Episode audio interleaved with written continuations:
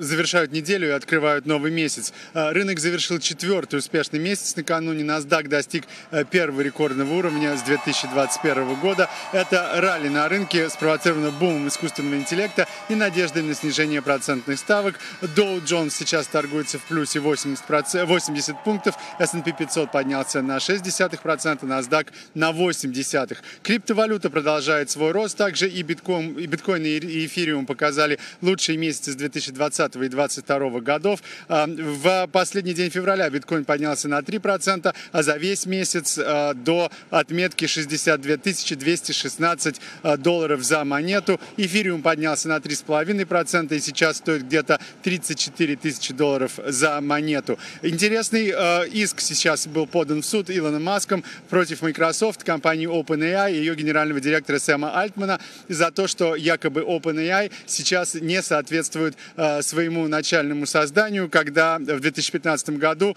э, к Маску обратился Сэм Альтман и э, его соучредитель OpenAI, Грег Брокман. Они говорили о том, что создадут лабораторию, которая будет работать над искусственным интеллектом на благо всего человечества. Сейчас Илон Маск заявляет, что OpenAI стала подразделением Microsoft и работает не на благо всего человечества, а ради создания прибыли самой крупной технологической компании в мире, Microsoft, и поэтому считает, что деятельность OpenAI не соответствует ее уставу. Это довольно интересный такой случай, когда коммерческую компанию э, осуждают в суде за то, что она работает не на благо всего человечества, а на благо своей прибыли.